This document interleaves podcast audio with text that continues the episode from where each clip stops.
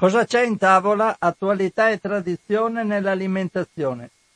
Un cordiale saluto, un augurio di buon pomeriggio a tutte le ascoltatrici e gli ascoltatori di Radio Cooperativa da Francesco Canova in questo giovedì 24 settembre 2020. E iniziamo anche oggi allora con le, la trasmissione Cosa c'è in tavola riguardante tematiche alimentari. È un pezzetto che non ci sentiamo, ma sono capitati dei fatti che mi hanno impedito non solo di venire in presenza qui in radio, ma anche di fare una registrazione. All'ultimo minuto ho avuto un impegno e quindi è un pezzetto che non ci sentiamo, ma recupereremo con notizie. Naturalmente ce ne sono tante. Allora inizio come al solito con i richiami. Tutti, tutte notizie che traggo come di consueto dal sito ilfattoalimentare.it. Allora sono richiami anche pregressi, però sono sempre eh, in data opportuna per essere citati come richiami. Vado al primo che è del 31 agosto 2020. Cerco subito il nostro 31 agosto 2020. Allora, possibile presenza di frammenti di vetro richiamata una salsa di soia classica. Qui si tratta il Ministero della Salute ha pubblicato un avviso di richiamo precauzionale volontario di alcuni lotti di salsa di soia classica, dolce e a ridotto contenuto di sale a marchio Suzy One per la possibile presenza di frammenti di vetro. Il richiamo è stato diffuso anche dai supermercati Carrefour, ce ne sono tanti, Gross Cidac, Tigros, Tuodi, Basco, Coop, Iper Sigma Bennett. Il prodotto richiamato, quindi questi lotti di salsa di soia classica Suzy One, sono venduti in bottiglietti di vetro da 125 ml con termini di conservazione molto lunghi e ce ne sono parecchi, scadono nel 2022, quindi la cosa è opportuna da mantenere a mente. Passiamo al secondo richiamo che è del 3 settembre. Vediamo di cosa si tratta. È un cioccolato. Conad ha richiamato due lotti di cioccolato fondente noir a proprio marco, marchio, quindi a marchio Conad, perché durante i controlli interni il fornitore ha evidenziato la possibile presenza di frammenti di plastica dura all'interno del prodotto.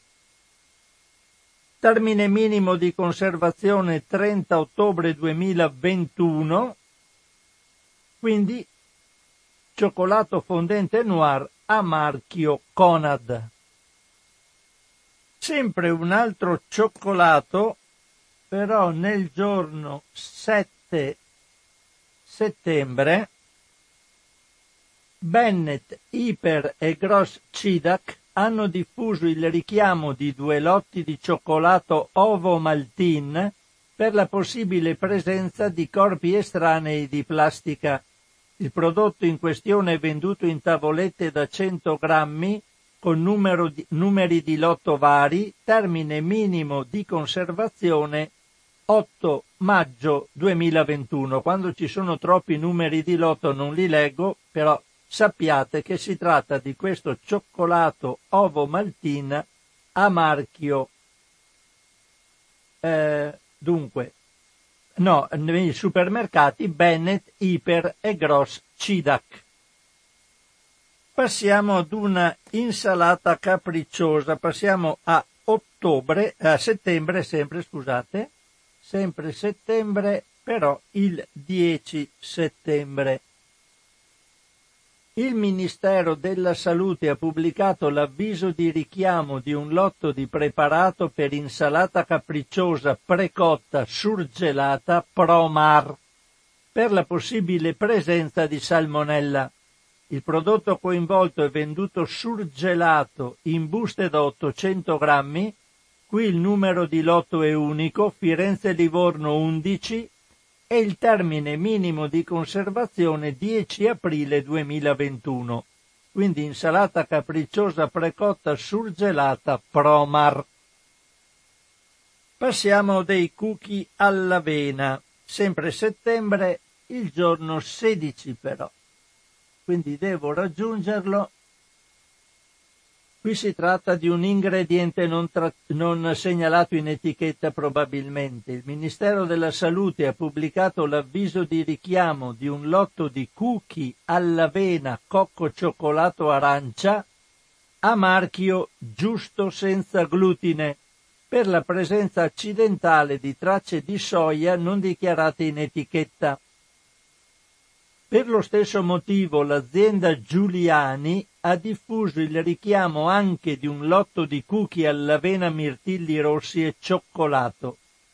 Il prodotto interessato è venduto in confezioni monoporzione da 50 grammi con termine minimo di conservazione 25 aprile 2021 per il, per il prodotto avena, cocco e cioccolato e tempo minimo di conservazione 3-5-2021 per quello a mirtilli rossi e cioccolato. Quindi sono tutti cookie a marchio giusto senza glutine che hanno problemi per la presenza di soia non dichiarata in etichetta.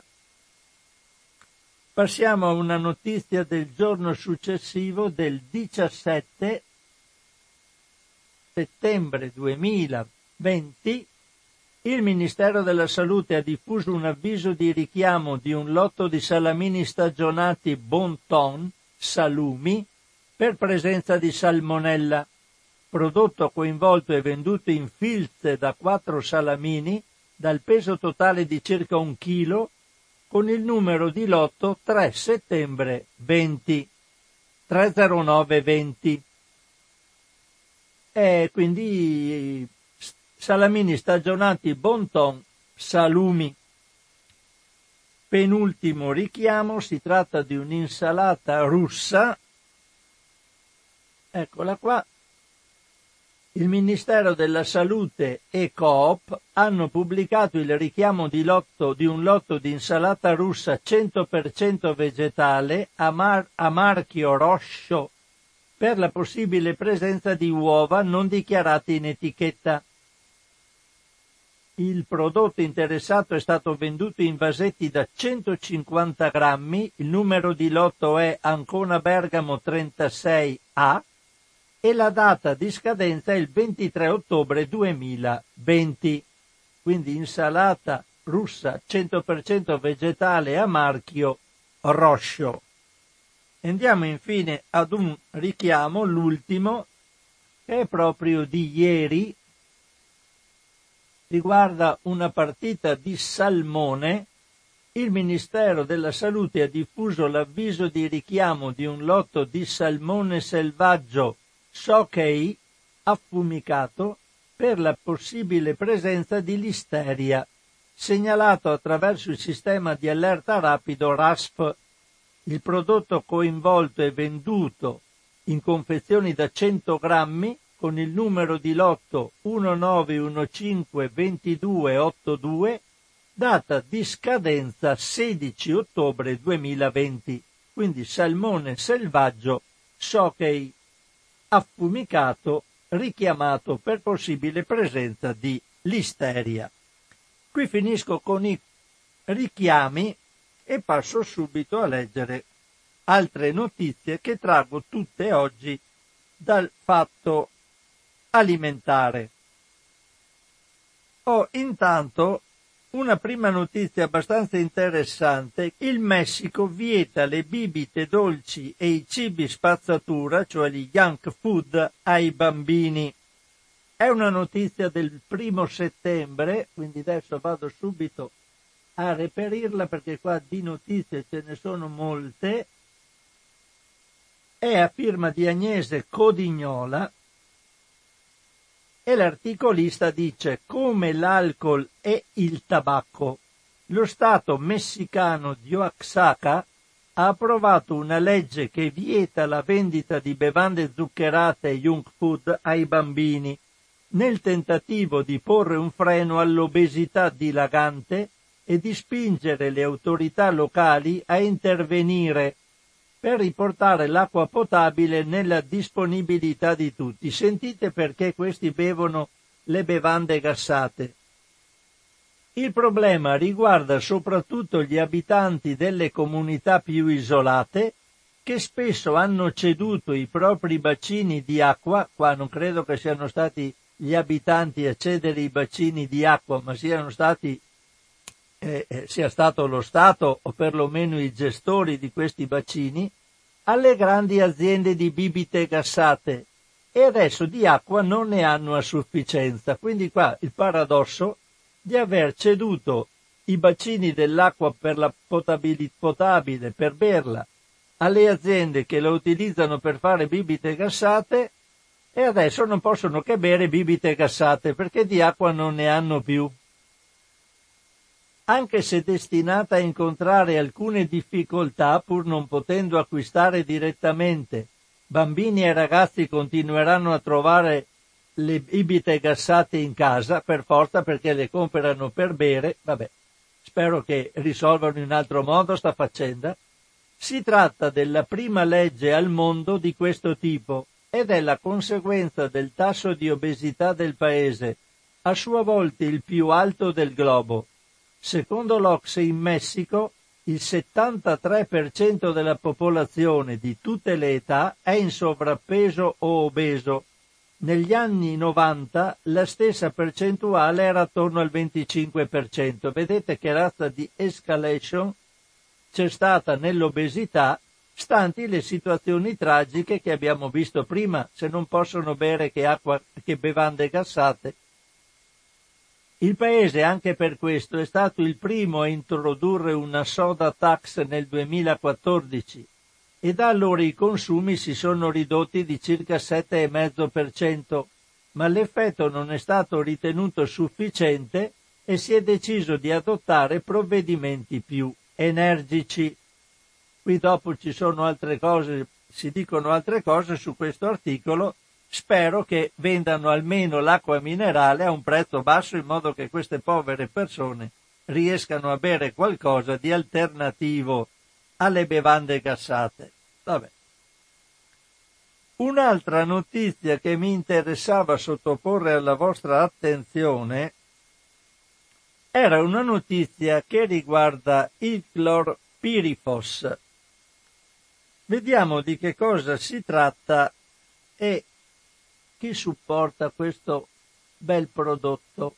Allora, il clorpirifos è una notizia del 9 settembre ed è sempre a firma di Agnese Codignola l'articolo. Da quasi 50 anni le valutazioni della Environmental Protection Agency, cioè l'EPA statunitense, agenzia governativa che dovrebbe proteggere l'ambiente e i cittadini, sull'insetticida clorpirifos, introdotto nel 1965 bandito a inizio 2020 dall'Unione Europea e dalla California. Si basano su uno studio del 1972 totalmente sbagliato, probabilmente non per caso. Sponsorizzato dalla Dow Chemicals, l'azienda che produce la sostanza, misteriosamente non è mai stato sottoposto a nuove valutazioni né sostituito da altre indagini più moderne. La sconcertante vicenda che dice molto sui conflitti di interesse in un ambito così delicato è stata descritta in uno studio condotto dagli esperti dell'Università di Washington e pubblicato su Environmental Environment International, dal quale emerge con chiarezza quanto sia importante che questo tipo di indagini sia condotto da enti terzi, senza legami con i diretti interessati alla produzione e alla vendita.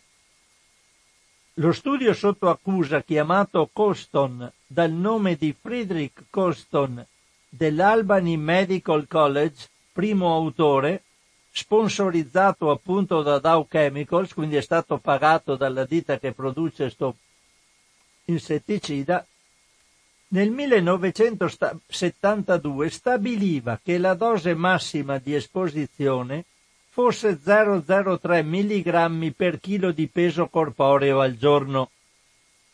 A tale valore si era arrivati omettendo per motivi non spiegati i dati di una parte significativa del campione. Se presi correttamente e con gli strumenti statistici dell'epoca in considerazione, tali dati avrebbero però abbassato il valore a 0,014 mg chilo giorno, cioè alla metà del valore fissato. Chissà perché non li hanno presi in considerazione. Tra le anomalie di tutta la vicenda ve ne sono anche altre che balzavano agli occhi già allora, oltre all'esclusione di una quota di persone. Per esempio, nello studio erano stati considerati tre gruppi di partecipanti, ma i dati erano stati raccolti in modo tale che i tre non erano paragonabili gli uni con gli altri. Un metodo a dir poco assurdo nell'ambito di uno stesso studio statistico. Oltre a tutto ciò, negli anni successivi sono stati messi a punto nuovi metodi statistici, molto più accurati rispetto a quelli degli anni 70, che secondo gli autori non avrebbero permesso di identificare una dose sicura che di fatto non esiste. Ma tali metodi non sono mai stati applicati al clorpirifos, a differenza di quanto avvenuto per molti altri prodotti simili, fatti rientrare in un grande progetto di rivalutazione partito nel 2006 chiamato Human Studies Review Board. Negli anni Ottanta, infine, l'approvazione è stata estesa ai prodotti per uso domestico, che avrebbero dovuto comportare ulteriori cautele visto che le prime vittime dei danni da clorpirifos, soprattutto sul sistema immunitario e su quello nervoso, sono i bambini. Eppure l'agenzia non ha dato alcuna indicazione, cioè ha permesso di vendere prodotti la cui concentrazione rispettava sempre il limite di 0,3 mg chilo al giorno, inizialmente pensato per gli agricoltori agricoltori e per le colture all'aperto. Quindi l'hanno fatto arrivare anche a prodotti per la casa dove ci sono bambini. Secondo gli autori questa vicenda è un caso esemplare di cattivo comportamento scientifico e coloro che si sono prestati a tale inganno hanno violato qualunque regola etica a danno appunto principalmente, ma non certo esclusivamente, dei più piccoli. Per fortuna nello scorso mese di febbraio la Corteva AgriScience, che produceva la sostanza di proprietà di Dow Chemical, ha annunciato l'interruzione della vendita, motivando la scelta con il calo della richiesta e non quindi con preoccupazioni sulla salute, no? Perché doveva sconfessarsi. Quindi ha detto ne vendiamo poco e quindi non lo vendiamo più. L'ultima bella chicca è questa. Va però anche detto, come ricordano gli autori, che il presidente Donald Trump è un sostenitore del clorpirifos. L'EPA finalmente nel 2017 ne ha chiesto la sospensione, ma il presidente ha affermato che il prodotto è sicuro ed è fondamentale per l'agricoltura statunitense e ha rimandato ogni decisione al 2022 e intanto questi se lo cuccano. Bravo Trump. E bravi quelli che lo votano. Mari, quei bambini che si mangiano il clorpirifos, ma lui dice che dopo tutti si arricchiranno e quindi First, America, First USA. Andiamo a leggere un'altra notizia, anche questa abbastanza interessante mi ricordo alcune nostre ascoltatrici che dopo sicuramente verranno fuori a, per dare le loro considerazione, è sempre del 9 settembre 2020. È, notizia, è utile anche per noi, per tutti, eh, sapere questa bella cosetta. È una notizia a firma della redazione del fatto alimentare. Ogni volta che entriamo in un supermercato siamo circondati da migliaia di prodotti, di centinaia di marchi diversi, più o meno famosi, vecchi e nuovi. Eppure se facciamo attenzione e leggiamo bene le etichette, possiamo scoprire che molti prodotti di barca sono di proprietà di una manciata di multinazionali. Ecco alcuni esempi, che questi sono i veri va- padroni del vapore. Se ci limitiamo a spulciare le etichette dei prodotti alimentari, a fare la parte del leone è sicuramente la Svizzera Nestlé, proprietaria di una quarantina di marchi che spaziano dai dolci al cibo per animali. Per esempio, sugli scaffali dei caffè solubili e delle capsule abbiamo i famosi brand Nescafè, Dolce Gusto e Nespresso. Questi sono tutti della Nestlé mentre tra le bevande troviamo Nestì e Sambiter. Nestlé è famosa anche per le sue acque minerali, tra cui spiccano Levissima, Acqua Panna, Acqua Vera e lo storico marchio San Pellegrino. Passando al reparto della cioccolata e dei dolci, oltre ai prodotti targati Nestlé, troviamo marchi come Lion, Galac, Smarties e soprattutto il brand italiano Perugina, anche questo è della Nestlé. Tra i cereali da colazione, invece, ci sono per esempio i Cheerios, i Chocapic e i Fitness. C'è poi il marchio Nesquik, con prodotti che vanno dal cacao solubile agli snack. Nel banco frigo troviamo gli yogurt LC1, e Sveltes, mentre nel reparto gelati i marchi Motta e Antica Gelateria del Corso, formalmente di Froneri, una joint venture di cui fa parte la stessa Nestlé. Un altro marchio italiano finito nelle mani del gigante svizzero è Buitoni, mentre nel reparto baby food Nestlé, scusate, Nestlé è presente con il latte in polvere Nidina, Fruttolo e il formaggino mio. Mancano all'appello solo i numerosi marchi di cibo per animali. Sono meno numerosi ma non meno noti i marchi posseduti dalla multinazionale statunitense Mondelez, titolare di iconici brand di cioccolata come Toblerone e Milka, dei biscotti LU e dei bastoncini Mikado, degli Oreo e degli Orosaiva. Sullo scaffale degli snack salati troviamo invece i Tuk e i Ritz, mentre nel banco frigo Mondelez propone i formaggi Philadelphia in tutte le loro varianti e le sottilette. Altra multinazionale è la Unilever, anglo-olandese.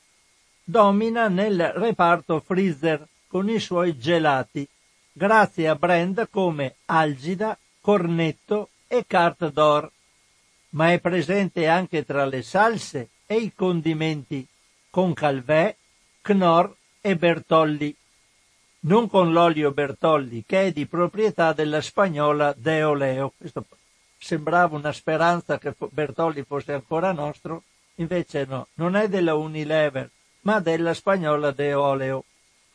Non dimentichiamoci che della Unilever ci sono poi i tè Lipton sia in bustina che in bottiglia. Danone regna nei banchi frigo tra yogurt e dessert, con marchi come Vita Snella, Activia, Actimel, Danette e Danacol. L'azienda francese, Danone, è anche titolare del brand di bevande vegetali e sostituti degli yogurt Alpro e di quelli di prodotti per l'infanzia Mellin e Aptamil. E qui è finito l'elenco.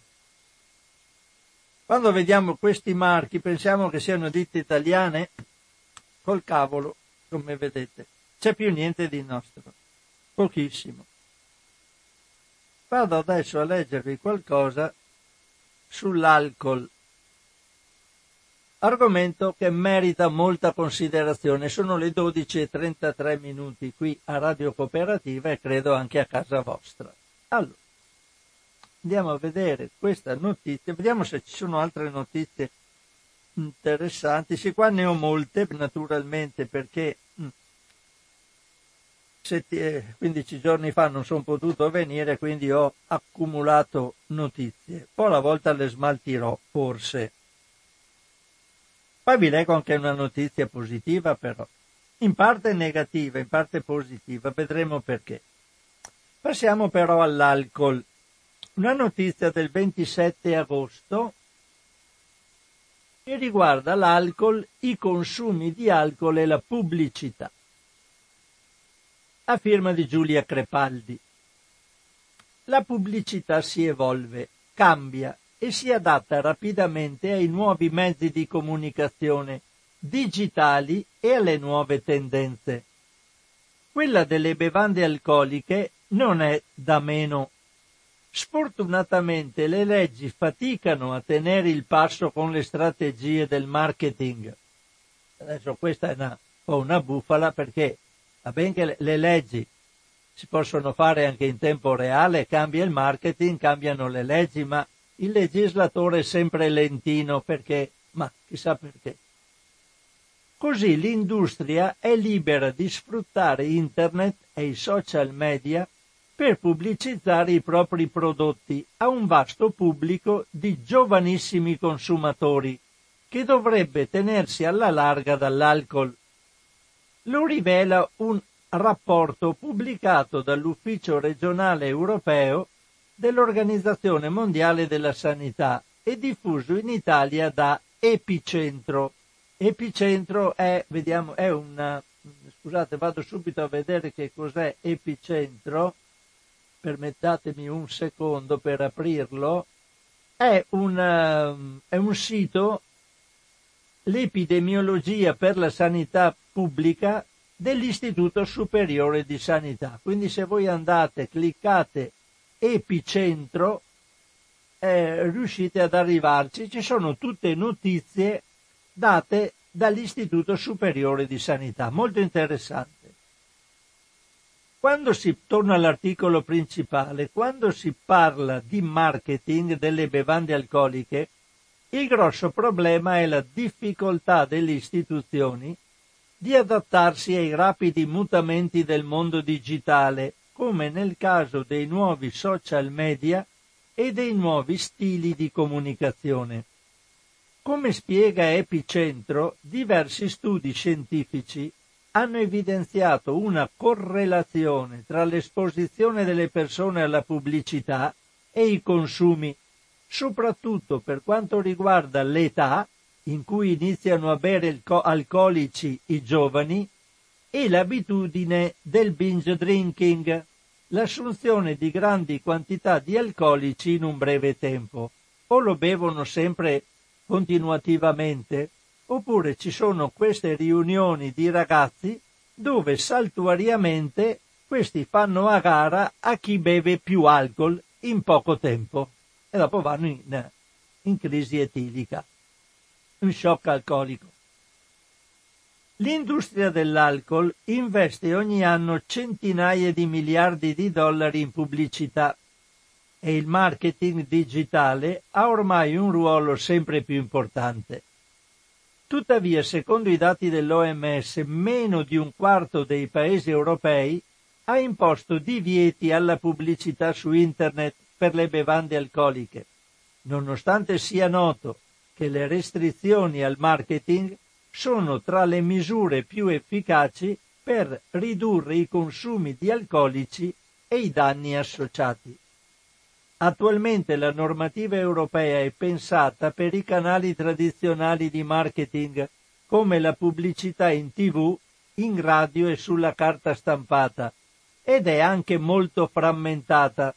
Per esempio, vietato il marketing di un tipo di bevanda alcolica su un certo mezzo di comunicazione, ma non su un altro. La pubblicità online è la meno regolamentata. Il marketing digitale invece non conosce confini e raggiunge anche gli utenti di quei paesi in cui le legislazioni nazionali vietano la comunicazione commerciale di bevande alcoliche. Per questo occorrono norme regionali e mondiali, oltre a quelle dei singoli paesi, per tutelare adeguatamente i consumatori, soprattutto i più giovani.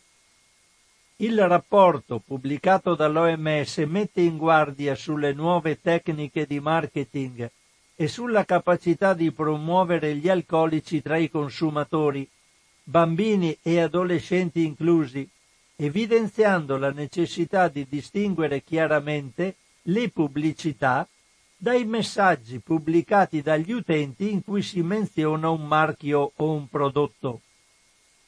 C'è poi il problema dei contenuti promozionali degli influencer, cioè capite i personaggi famosi che magari tengono in mano un prodotto, un bicchiere di alcol, una lattina e quindi la sola loro presenza con questa cosa in mano è una pubblicità eh, certamente molto influenzante, infatti li chiamano influencer.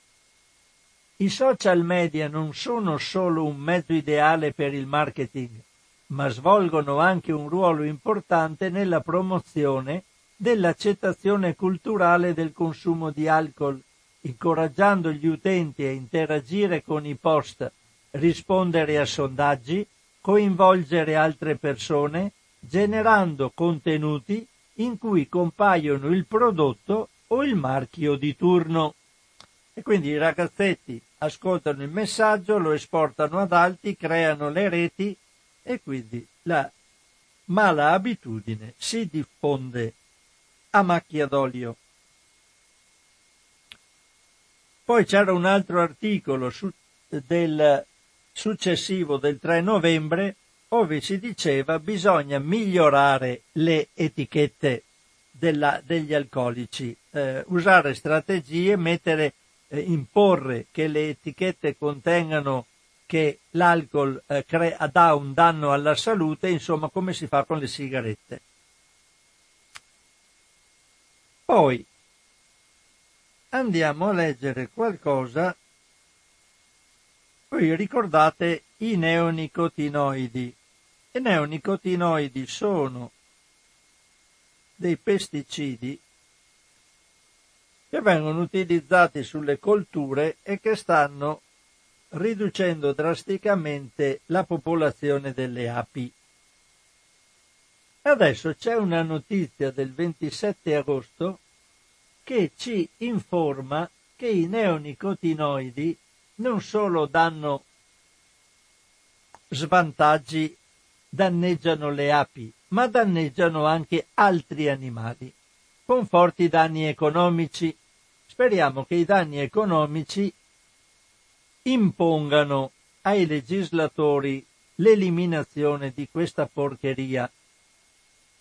Allora vi leggo questo articolo di Agnese Codignola, come dicevo, del 27 agosto 2020. Non solo le api e gli insetti impollinatori, i neonicotinoidi, insetticidi ancora molto usati, sebbene sotto accusa e già sospesi o vietati in diversi paesi, fanno danni anche in un ambito insospettabile, quello degli allevamenti di crostacei e di molluschi, nello specifico di gamberoni e ostriche. Il motivo per i crostacei va ricercato nell'appartenenza allo stesso eh, filone evoluzionistico degli insetti. La conseguenza è che la struttura del sistema nervoso dei crostacei e degli insetti è simile, e ciò che danneggia quello degli insetti è molto pericoloso anche per i crostacei. Per quanto riguarda i molluschi invece, il danno deriva dall'attività di filtraggio dell'acqua, che causa accumuli intossicando l'animale, con alterazioni molto evidenti. La dimostrazione del fatto che la presenza dei neonicotinoidi comporta effetti ad ampio raggio arriva da due studi condotti dallo stesso gruppo di ricerca quello del National Marine Science Center della Southern Cross University di Coffs Harbour in Australia, pubblicati insieme ad un articolo riassuntivo sulle conoscenze attuali su tre riviste diverse. Il primo uscito su Ecotoxicology and Environmental Safety analizza l'effetto dell'imidacloprid, neonicotinoide ancora molto usato, ma vietato all'aperto in Italia e in Europa, sui gamberi giganti indo-pacifici, in specifici test condotti in laboratorio. Qui danno atto delle varie eh, ricerche eh, hanno fatto con i gamberi, io le lascerei perdere perché sono un po' troppo specifiche e quindi la, lascio perdere. Hanno fatto vari esperimenti dai quali si è dedotto che eh, questo eh, prodotto è, è dannoso per i gamberi. Nello studio sulle ostriche, uscito su Science of the Total Environment, l'imidacloprid è stato somministrato alle ostriche coltivati in acque con due diverse concentrazioni di sale. Anche qui hanno fatto la prova, ben 28 delle proteine delle ostriche sono state compromesse dall'assunzione di, questo, di questa sostanza e quindi ci sono possibili effetti sul rendimento dell'allevamento di ostriche, oltre che sulla salute umana per chi le ostriche se le pappa. L'ambito delle acquacolture si aggiunge insomma a quelli già numerosi minacciati o comunque danneggiati da queste sostanze, mentre mancano dati sul possibile accumulo negli esseri umani che tengano in considerazione anche questa possibile fonte. Sono le 12.45, eh, do la linea a voi ascoltatrici e ascoltatori e poi volevo prendere in considerazione un articolo che pone in relazione il Covid con l'obesità. Chi è più obeso più ha rischi di avere la malattia in forma molto grave. Comunque, metto subito la linea a vostra disposizione, il consueto numero di radio cooperativa, lo 049 880 9020, per chi volesse interagire con la radio. In caso contrario passo subito a leggere questo articolo che riguarda il Covid e l'obesità. È un articolo, la linea a vostra disposizione e chi la vuole utilizzare la utilizza. La, l'articolo è del 10 settembre, adesso devo andare a catturarlo. C'è una telefonata che prendo subito. Pronto? Ciao Francesco, parla Marco. Ciao Marco, ciao Marco. Allora, prima che incominci l'articolo, sì, dico due cose. Una, mh, mm, eh, permettimi che c'entra poco con quanto hai letto, ma penso che sia una cosa, a mio avviso, grave. In Tasmania, ho visto ieri, 500 balene spiaggiate perché in Tasmania hanno cercato di salvarle ma sono eh. morte, altre stanno per morire, le cose faranno delle autopsie ovviamente alle balene, però le cose sono due, o, il, o l'inquinamento marino oppure... Il, eh, no, ma c'è anche i sonar, i ah, sonar anche, militari anche, sì. che come è successo sembra anni fa eh, con, con, sempre in mare Ionio, qui comunque stiamo devastando l'ambiente. Allora io volevo parlare di nicotinoidi, cerco di farla breve, sto Sì, via certo. dicendo. I nicotinoidi ovviamente nel tuo articolo parlano di gamberi, di altri, però non fanno male solo alle api, Mm, sembra che ci siano ormai quasi certezze, leggevo, ti potrò dire ovviamente dove l'ho letto, adesso non ce l'ho sotto mano, eh, sembra che procurino il Parkinson e l'Alzheimer nell'uomo. Mm. E una curiosità che personale mia c'entra poco, io avevo una, una bella siepe di, di una quindicina di metri in giardino di, di bosso, no? E niente, eh, una pianta che era resistente fino a alcuni anni fa adesso sta scomparendo come la mia è scomparsa perché eh, i bruchi praticamente che poi fanno le farfalle ovviamente che non c'erano in- i- qui in Italia, sai ormai si sta tutto, tutto diventando una cosa, eh, eh, diventiamo come l'Africa e certi insetti certo, certo. eh, i cambiamenti climatici incidono anche i- sui, e sui cambi di, di- di- di- posizione de- de- degli animali. Allora io son- mi sono recato su, su una, eh, dove vendono piante e ho chiesto, allora mi hanno dato un ecotinoide. Io all'epoca, che parlo di qualche anno fa, 3, 4, 5 anni fa, quando non mi informavo forse ci certe cose, ho detto come lo devo spruzzare? Ah, fa niente, cosa vuole che sia, prenda eh, que, que, quelli pozza- irroratori e butta dentro, niente, io mi sono messo la mascherina, ovviamente. Conclusione, ogni 15 giorni dovevo fare eh, questo, eh, Trattamento. questo trattamento. Insomma, alla eh, conclusione del primo anno la, eh, eh, la pianta, poi è arrivato l'autunno, l'anno dopo, continuando a fare i trattamenti, insomma il terzo anno la pianta è morta completamente, veniva sempre attaccata da questo parassita e non faceva nulla.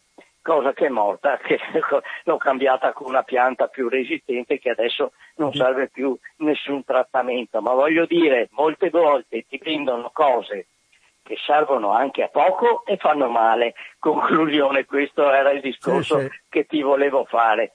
E niente, grazie per ciò che leggi, ti ascolto sempre volentieri e buona giornata. Eh, grazie a te Marco. Ciao. Senti, scusa un No, attimo, tutto. tu, io purtroppo l'ultima tua trasmissione che hai fatto al pomeriggio non l'ho sentita, parlavi di, di, mm, eh, di quel libro di un'amnesia. Naomi Klein? Eh sì, mi sarebbe piaciuto. Shock Come si Economy. chiama il libro? Shock Economy. Si trova? No, Ai, ai, ai. lo trovi solo in qualche biblioteca universitaria o in qualche biblioteca pubblica. Perché È- da è fuori- io la no. cavavia. Sì, l'hanno tolto, ma neanche, neanche tramite mh, computer lo puoi trovare, neanche Amazon, sì, sì, è esaurito dappertutto. Eh, esaurito o non vogliono ristamparlo No, per eh, no, alcuni no, motivi, lo perché dopo ci metto anche un po' di cattiveria. Non lo scusa. ristampano questo, no? Come non trovate quello eh, Confessioni di un sicario dell'economia? Eh, vabbè. Ho capito tutto. Va bene. Sper- spero di aver capito, ma ciao, buona ciao, giornata. ciao, buona grazie, giornata ciao. a te, ciao Marco. Sì, sono libri che non trovate più. Sono fuori mercato ormai, non vogliono che nessuno li legga. Se io li trovo, leggo, ma vabbè. Allora, sì, la, la linea è sempre a vostra disposizione se volete interagire. Pronto? Buongiorno, Buongiorno Luigi. senta, a proposito del libro che ha citato adesso, so che non c'entra in questa trasmissione, ma se me lo permette, se no mi dice di no, No, no, beh, no, siamo dica- amici come prima. no, no, dica lo stesso. Allora, a proposito di quel libro che lei ha letto che riguarda la Polonia, oggi c'è la presa ufficiale dell'Unione, eh, dell'Uni- dell'Unione Europea che non riconosce le elezioni in Bielorussia. Cioè per l'Unione Europea Lukashenko non è presidente, il presidente è quell'altra. Ma a me pare anche che in Venezuela c'era un altro che si era dichiarato presidente al posto di Maduro. Eh, Guaido. E se è, aspetti, e se è per le manifestazioni di piazza, bisognerebbe non riconoscere neanche Trump, perché lì le manifestazioni di, di piazza non solo sono di piazza, ma creano morti tutte le volte e quindi bisognerebbe non riconoscere neanche Trump. Se è perché Lukashenko ha preso troppi voti o tanti voti come dicono quelli dell'Unione Europea, ma allora sono truccate anche le elezioni di Zaya che ha preso il 70%. Non possono essere truccate solo quelle che a uno non gli piace. A me Lukashenko non piace, tanto per essere chiari, anche perché uno eletto o non eletto sta al potere 26 anni, ci vuole stare altri 5 anni, non crea nessun, nessun altro leader anche all'interno del proprio partito, cioè all'interno del proprio, io non penso di quelli dell'opposizione, ma all'interno del proprio partito, finito lui, finito il mondo, non ci sono altri leader all'interno del proprio partito, quindi solo que- solo per questo a me Lukashenko non mi piace ma la posizione dell'Unione Europea, in virtù anche di quello che lei legge a, a vedere della, della, Polonia. Ci sono anche delle cose in quel libro che lei legge che non condivido, gliene dico una piccolina in tre parole. L'aumento della carne, ma sa che i rapporti che intercorrevano anche tra l'Italia e la Polonia di scambi di operai operai che venivano, ma non tanto lontano, eh, a Carmignano ne veniva 15 ogni tre mesi e, dal, e, e, e, dalla zona di Carmignano di Brenta ne partiva altrettanti per andare in Polonia. Gli italiani non andavano alla mensa dei polacchi quando erano in Polonia e quando i polacchi venivano in Italia li portavano sempre al ristorante. E era una politica accettata e favorita da, dagli ambienti perché questo generava non l'aspettazione di un mondo migliore, di una religione diversa, no, no, no, no, creava dentro l'organismo delle gente e di quel tipo di gente l'aspettativa di consumismo.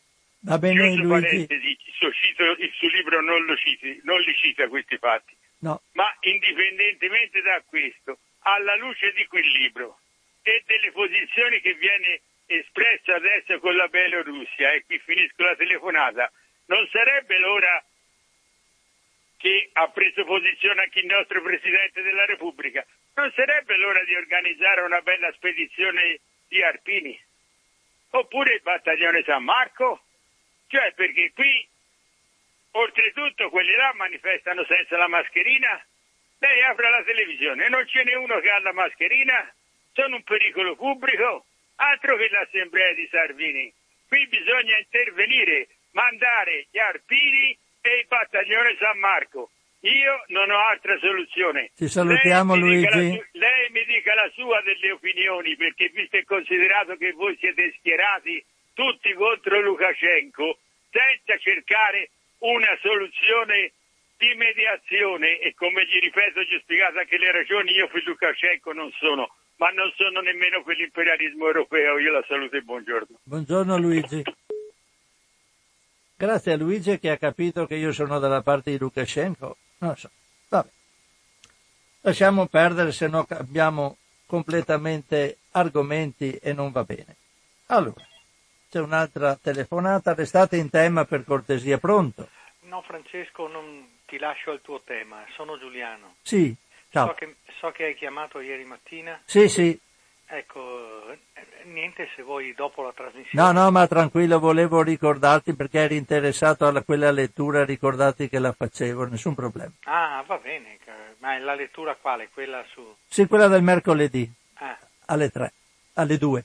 e la fai mercoledì prossimo? Sì, tutti i mercoledì. Ah, perfetto, va bene, buono. Ti ringrazio. Niente.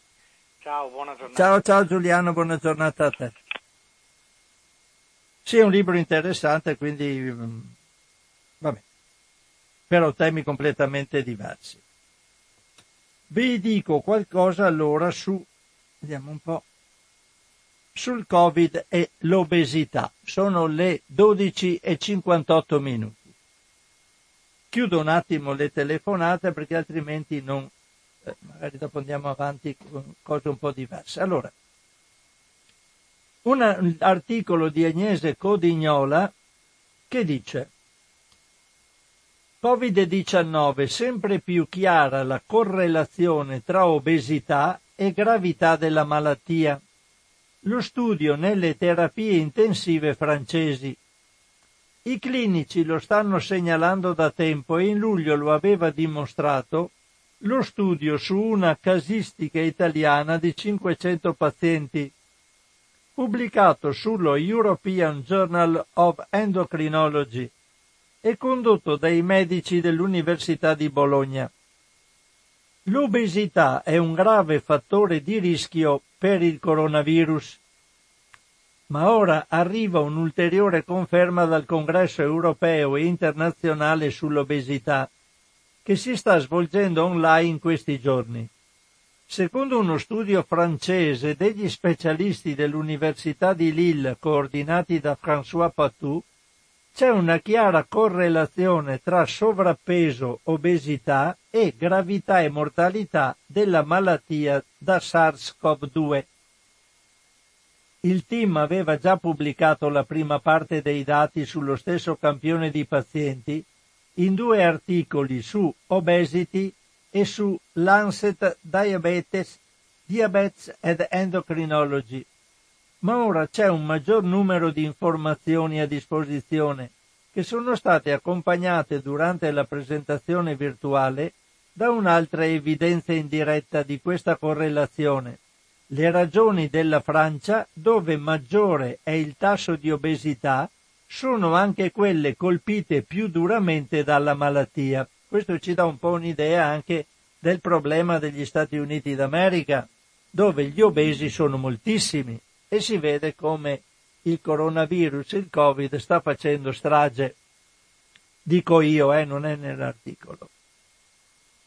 Qui c'è tutto lo studio ehm, portato avanti da Potou, ha trovato 124 pazienti, insomma quelli che erano obesi avevano una gravità di malattia maggiore. Probabilmente, dice, si è visto eh, l'andamento è dovuto alla, alla, alle problematiche di ventilazione. Quasi tutti i grandi obesi, l'87%, ne hanno avuto bisogno, quindi di essere iperventilati con la respirazione artificiale. Mentre per gli obesi si è trattato di tre quarti, per le persone in sovrappeso del 60% e per il normopeso meno della metà, 47%. Non ha, come ha ricordato lo stesso Patou, non si sa esattamente perché l'obesità peggiori il quadro della malattia. Probabilmente dipende dallo stato di generale infiammazione associato ad essa e dalle difficoltà respiratorie che la contraddistinguono, e che si vanno a sommare a quelle date dal Covid-19. Ma che per gli obesi la situazione diventi spesso critica è un fatto. Per capire meglio, l'esperto ha poi annunciato che si sta per concludere un grande studio effettuato da maggio su 1200 pazienti in terapia intensiva, reclutati in due centri statunitensi, 18 europei e uno israeliano, i risultati diranno qualcosa di più sul legame tra obesità e Covid-19 e forniranno di certo un ulteriore motivo per cercare di non diventare obesi. Altra notizia interessante è un esperimento che hanno fatto in un supermercato, mi pare, ma è una notizia che del 14 settembre vado subito a reperirvela e ve la, ve la cito. È molto interessante. Mi piacerebbe venisse fatta anche da noi. settimana dopo settimana supermercati e discount in Germania attirano con offerte speciali. Secondo un recente studio condotto da scienziati dell'Università di Augusta, carne, latte, formaggi dovrebbero in realtà avere un prezzo molto più alto di quello normalmente richiesto oggi.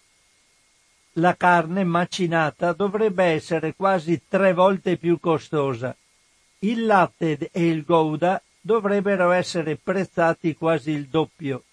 Hanno calcolato lo specialista di informatica aziendale e gestione delle informazioni Tobias Gogler e il suo team consulenti del Ministero federale dell'Agricoltura che hanno proposto un'etichetta climatica per gli alimenti.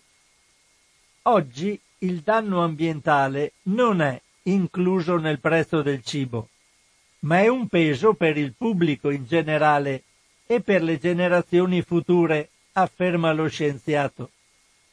Per conto di Penny, discount appartenente al gruppo Riwe, Gogler ha calcolato i costi reali per un totale di 16 prodotti della catena. Oltre ai costi di produzione normali, ha calcolato anche le emissioni di gas serra durante la produzione, le conseguenze della fertilizzazione azotata e il fabbisogno energetico.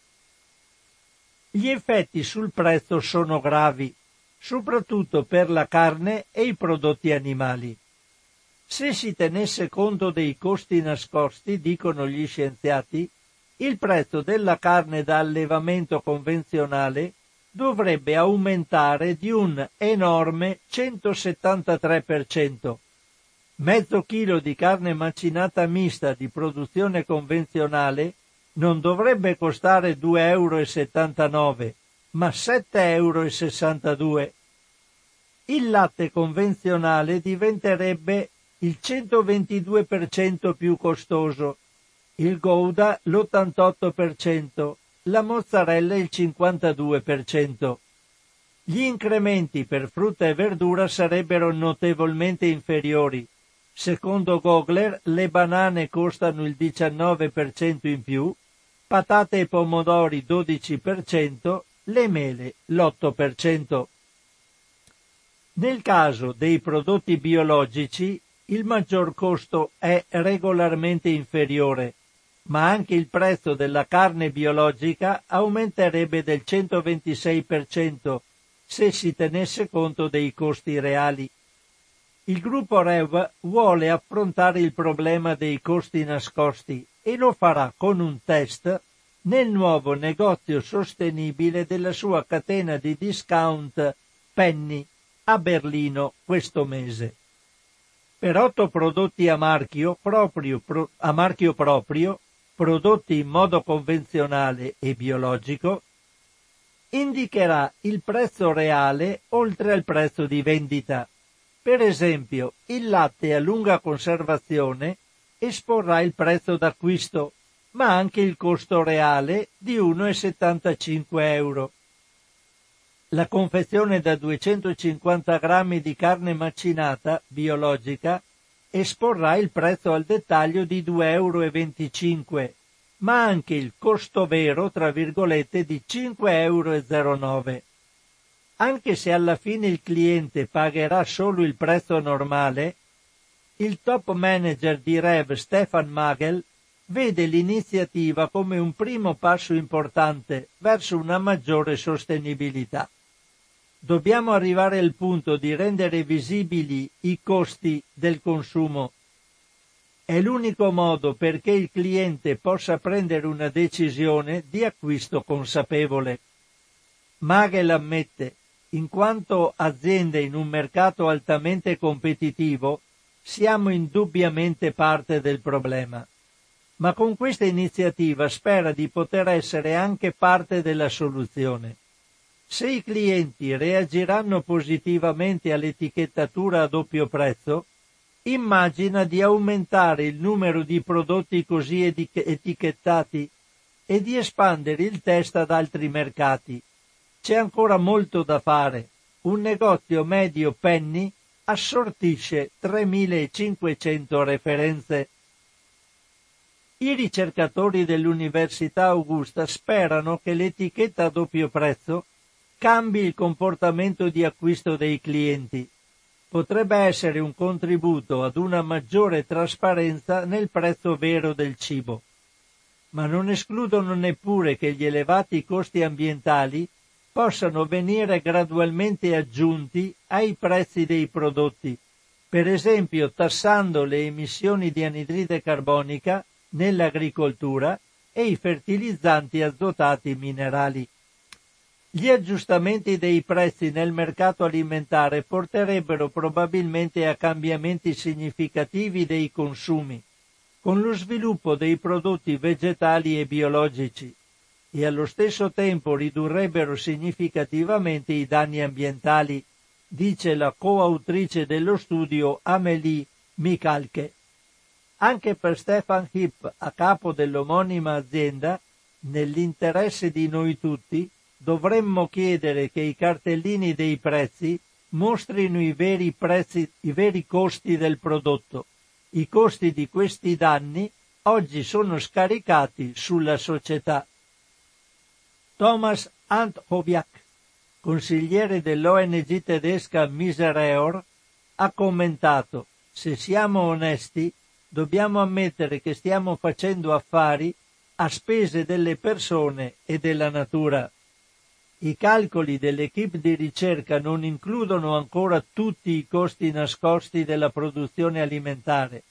Per esempio, non tengono conto dei costi dell'impatto dell'uso di antibiotici nell'allevamento, che seleziona germi resistenti, e anche quelli legati all'uso di pesticidi non sono ancora quantificati con sufficiente certezza e non sono compresi nella rilevazione.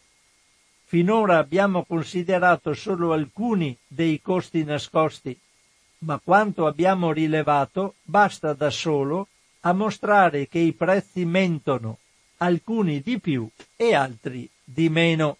Secondo me è una notizia interessantissima. Avessimo i prodotti che comperiamo con il doppio prezzo, quello che pagheremo alla cassa e quello invece che dovremmo pagare se dovessimo tener conto dei danni ambientali che la produzione di quel prodotto comporta, sarebbe una gran cosa per la nostra coscientizzazione in merito a questo.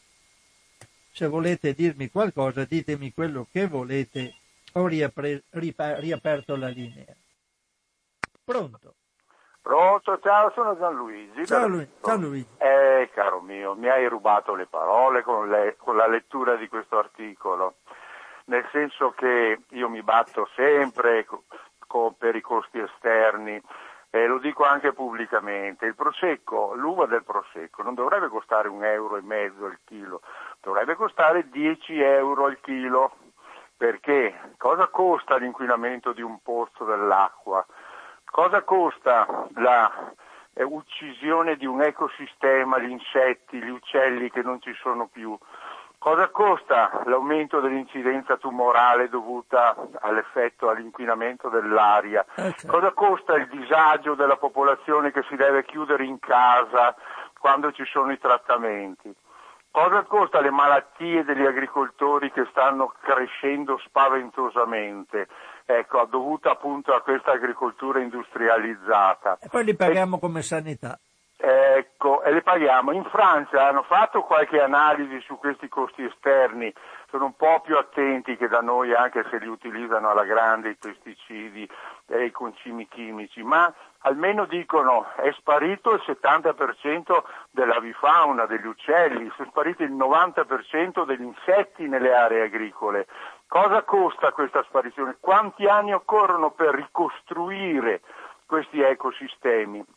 Ecco, tutte domande che ti stanno portando inevitabilmente verso l'autodistruzione e nessuno ne parla, nessuno ne parla salvo le tue letture che ogni tanto tiri fuori giustamente.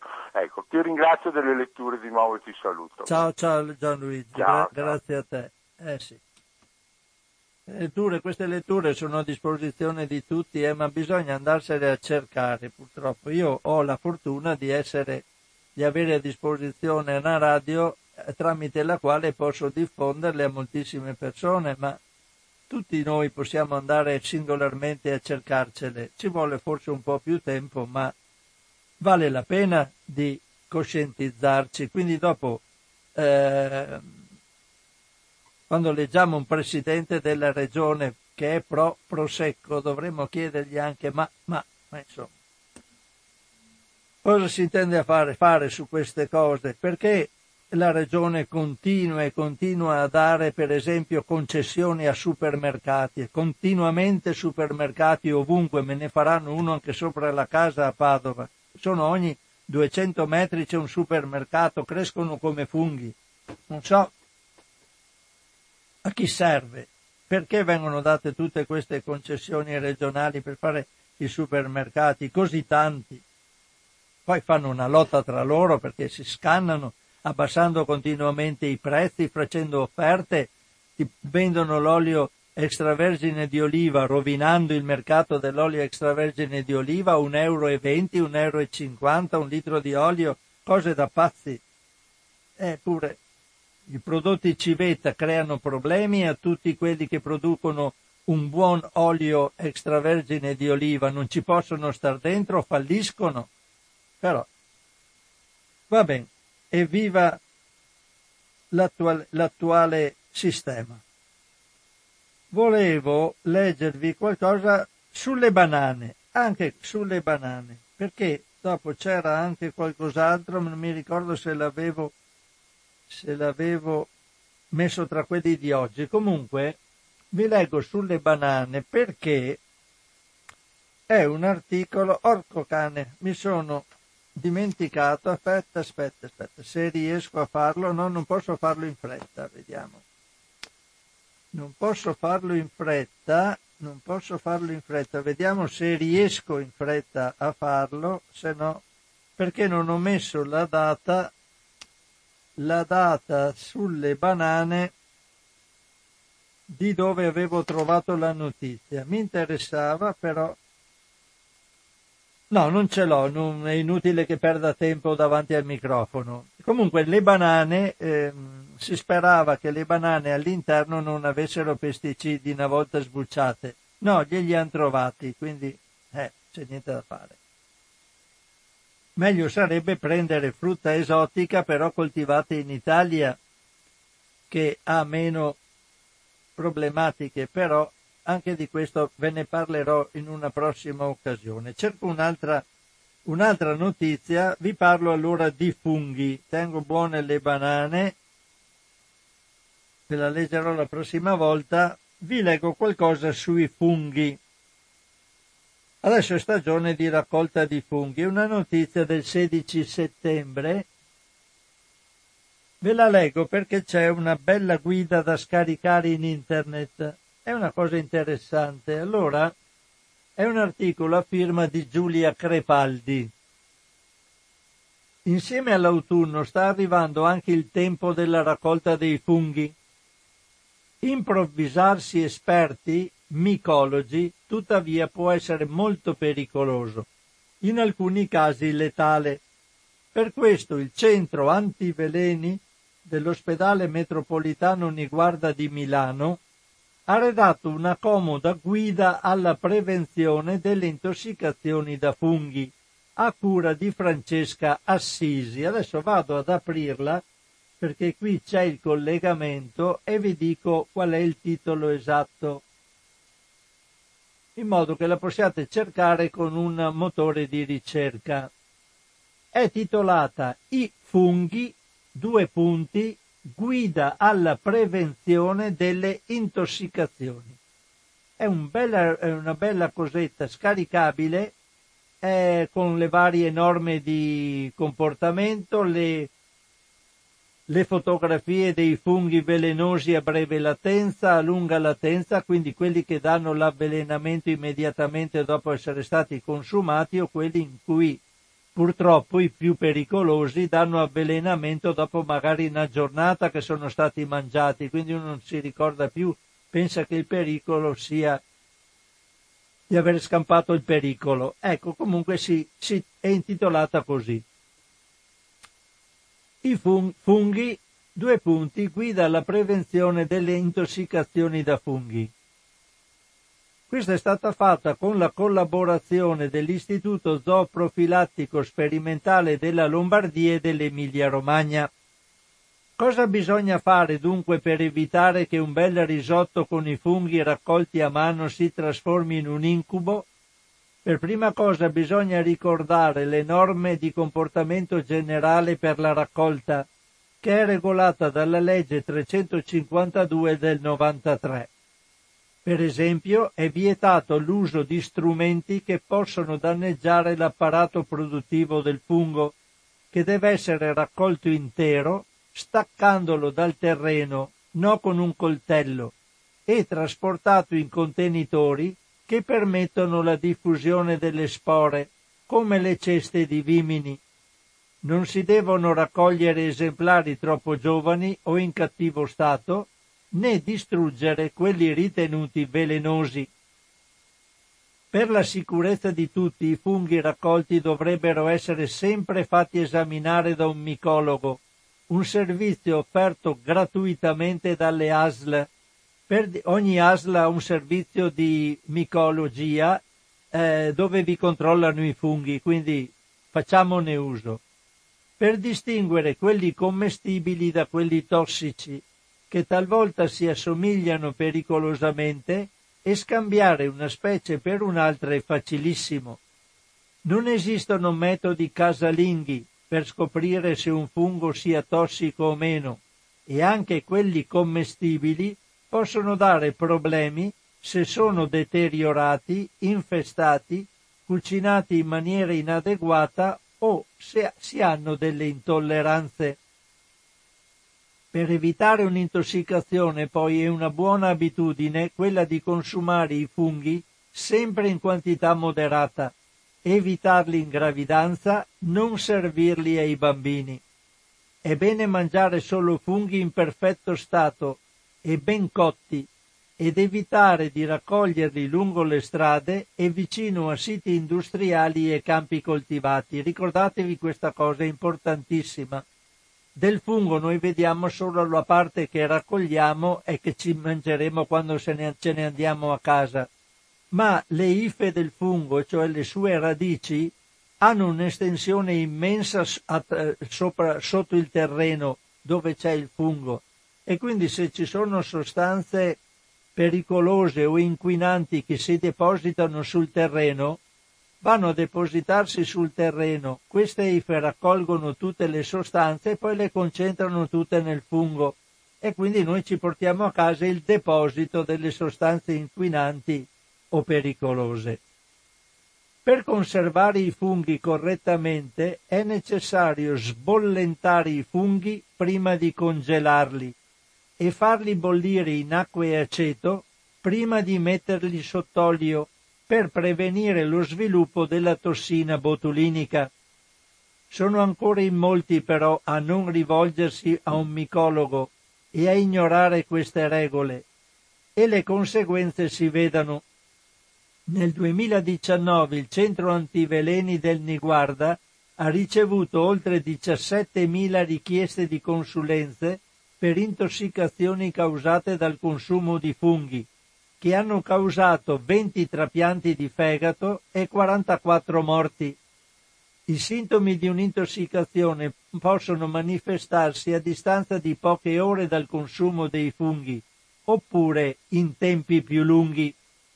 Nel primo caso si parla di sindromi a, be- a breve latenza, compaiono entro 30 minuti 6 ore, meno pericolose ma comunque spiacevoli, e possono causare un'ampia gamma di reazioni a seconda dei funghi e delle tossine coinvolte.